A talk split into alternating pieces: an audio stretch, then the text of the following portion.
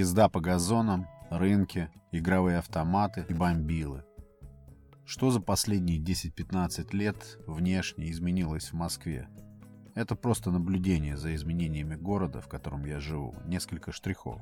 Очень сильно изменился характер движения автомобилей, к примеру, по Москве за последние лет 10-15. Очень сильно. Было время, выехал на проспект, нет никаких ограничений, ты можешь 40 ехать, а можешь и 200. Помню еще первые ролики вот этих отчаянных ребят с заголовками «Садовое кольцо за 15 минут». Совсем все было иначе. Кольцевая была вообще каким-то гоночным треком раньше. Шесть полос, делай что хочешь. С Ленинградки до Рязанки можно было минут за 20 долететь. Днем даже. По ночам МКАД вообще превращался в место для состязаний гонщиков. Всех мастей, всех моделей, на пределах. Такая необузданность была.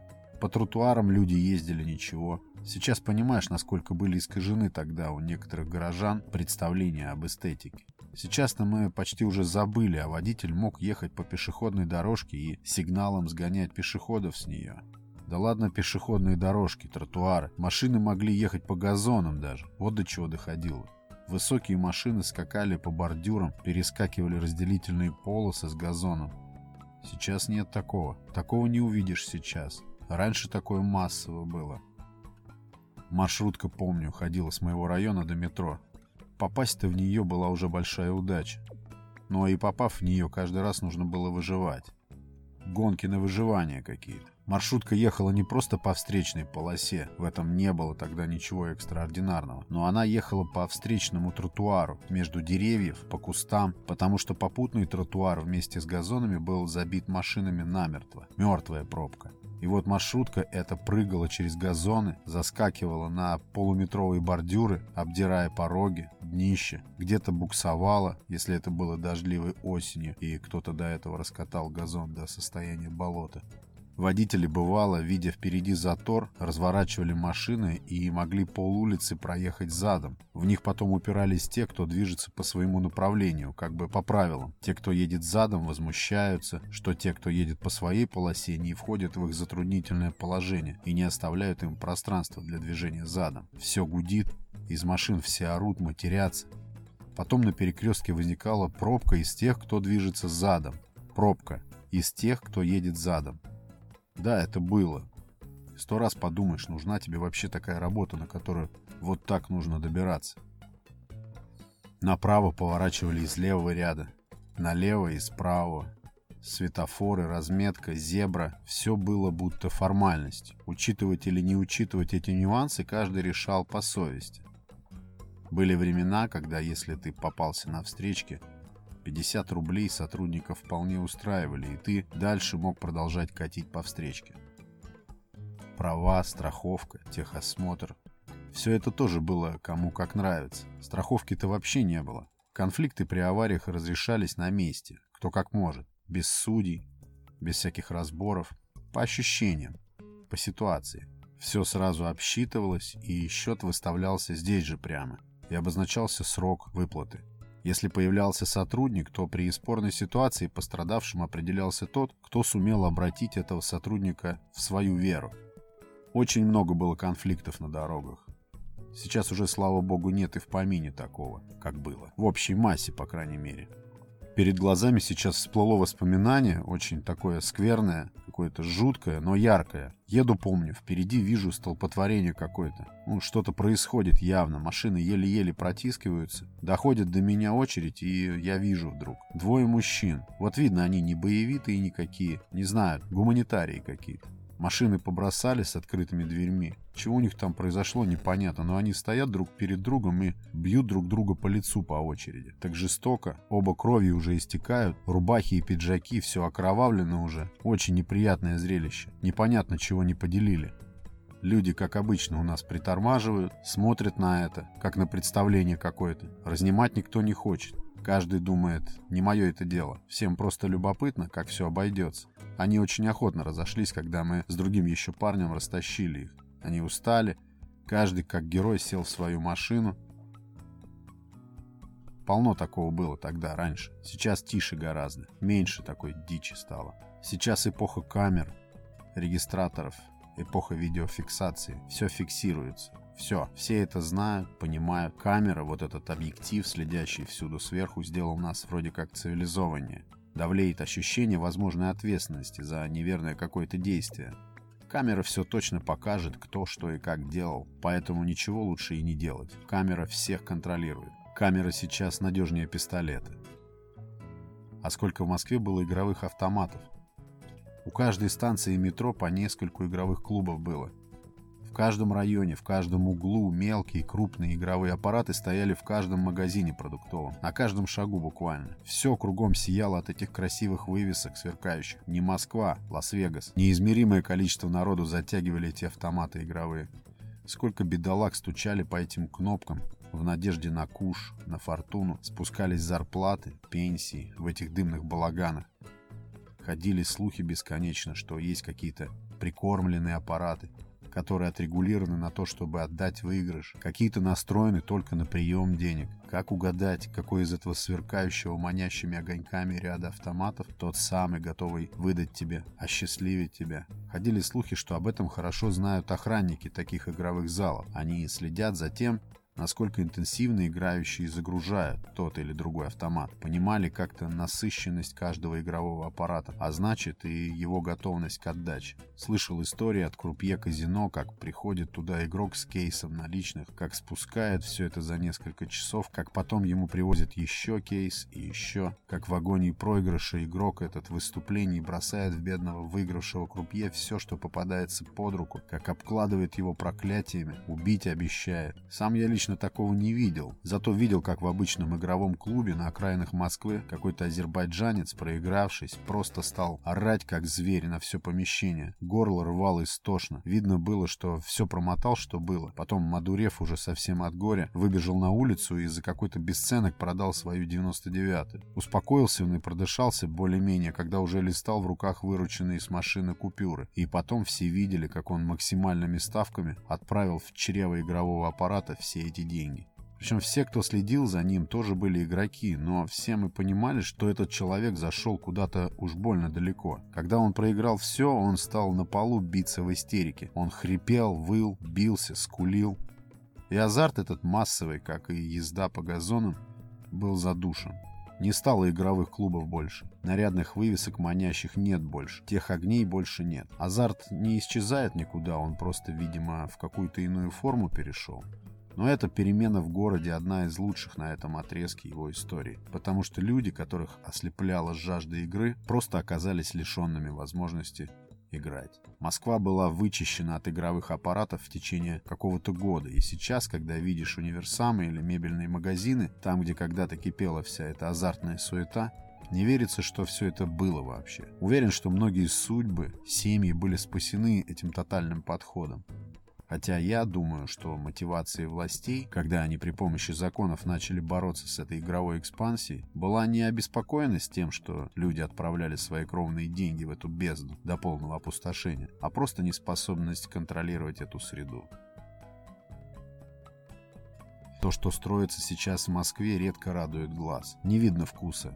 Странно, но вкус виден в строениях полувековой давности и даже вековой, но то, что сейчас возводится, все почти совершенно безвкусно. Современное строительство – это какие-то огромные стеклянные склепы, в которых трудно уловить замысел по форме, которые, по идее, должны восхищать, но вместо этого ты пытаешься отследить ход мысли того, кто все это затевал. Как на белорусской. Как будто ребенок, задумавшись о чем-то, вымазал краской лист бумаги бездумно, и это стало проектом строительства. Громадные, бесформенные стеклянные наброски, без какого-то единого духа, разных тонов, не согласованные друг с другом никак. Церковь еще это белая среди них будто мечется, не знает, куда ей деться от этих стеклянных гигантов, куда бежать ей. Это мне напоминает, как будто в старой бабушкиной квартире начинает орудовать внук с якобы современными воззрениями на все. И среди устоявшегося давно уже интерьера начинает хаотично впихивать что-то свое, странное, вроде как современное. Чем секрет, интересно, старых московских построек, построек прежних эпох? Почему на них задерживается волей-неволей взгляд? Почему они смотрятся основательнее? Почему больше вызывают доверие? Вот та же площадь Тверской заставы, сам белорусский вокзал. Вокзал, притягивает взгляд, а ему 150 лет, и даже все вот эти прилегающие к площади трех-четырехэтажные старые дома, осыпающиеся изнутри со дворов. Кто-нибудь заглядывал во внутренние дворы этих старых домов, которые с внешней стороны выглядят так богато и ярко? Там страшнее, чем за гаражами где-нибудь в Тушино, хотя центр столицы. В Москве почти совсем не стало рынков. Не скажешь сразу, хорошо это или плохо. Все покупали продукты на рынках раньше. Безусловно, рынок — это пережиток старого времени, но рынок — это было душевное что-то. Базар, ярмарка, что-то, да, такое из глубины веков. Не всегда все чисто и честно там было, конечно, и обвесят и втюхают тебе что-то. Но такого контакта продавца и покупателя, как на рынке, такого тесного их соприкосновения не существует нигде больше, кроме как на рынке. На рынке можно было перекинуться словечком с известным тебе уже продавцом, можно было поторговаться даже, и, конечно же, можно было поскандалить. Я сейчас, когда на Тамбовщине вхожу в продовольственный рынок, всегда испытываю удовольствие от процесса покупки. Мне очень нравятся продавцы, хорошо знающие цену своему товару. Продавцы, которые гордятся своим товаром. Такие продавцы, как правило, не агрессивны и не допекают покупателя. Он знает, что понимающий покупатель не пропустит ни за что его товар и выйдет прямо на него. Не в этот, так в другой раз. Да, это что-то древнее. Эти торговые ряды – свой мир. Рынок у нас в генах. Многие доверяют рынкам больше, говорят, пойду на рынок, меня там знают. Там меня не обманут. Хороший продавец на рынке тебе не просто продаст свой товар, но и перекинется с тобой парой фраз, что-то сообщит, может, пошутит. Что-то нематериальное тебе еще передаст, что-то энергетическое. Что от прилавка отойдешь с каким-то приятным чувством на подъеме, так что потом когда-то к нему же и вернешься обязательно. Контакт, взаимодействие, жизнь. Рынок исчез или исчезает. Вот говорят, что когда в городе были лошади, чуть ли не 50 на 50 в соотношении с людьми, в те времена, когда человек использовал для своих нужд лошадь, люди были другими, добрее, благороднее, были более чуткими, как раз благодаря повседневному общению с этими милыми животными. И когда лошадь перестала быть нужной, люди изменились, люди что-то утратили, что-то потеряли тогда. Возможно, также и с исчезновением этих рынков мы тоже что-то утрачиваем. Возможно же.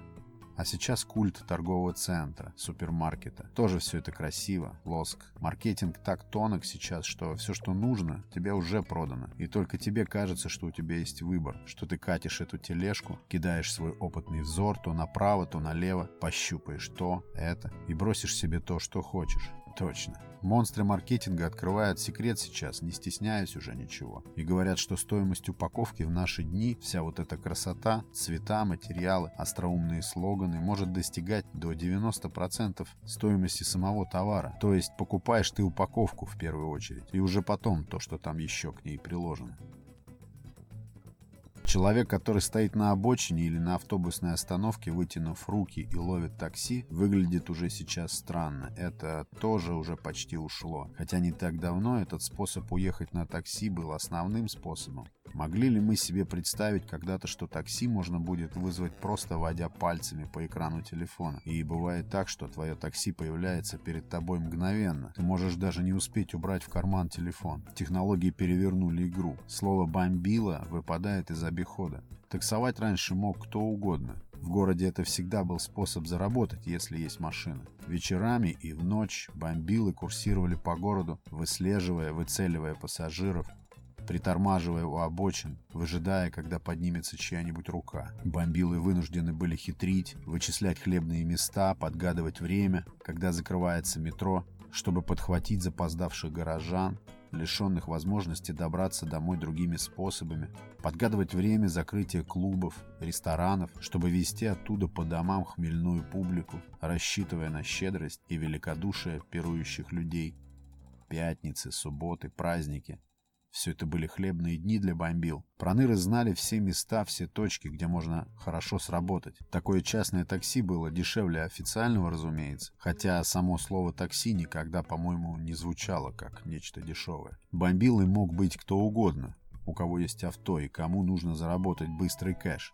Это мог быть персональный водитель, которому доверена служебная машина, и он не теряет времени, чтобы заработать на ней. Это мог быть учитель литературы, которому не хватает зарплаты. Это мог быть молодой парень, который копит себе на кроссовки. Мог быть и бедолага героинозависимый, которому нужны деньги на дозу.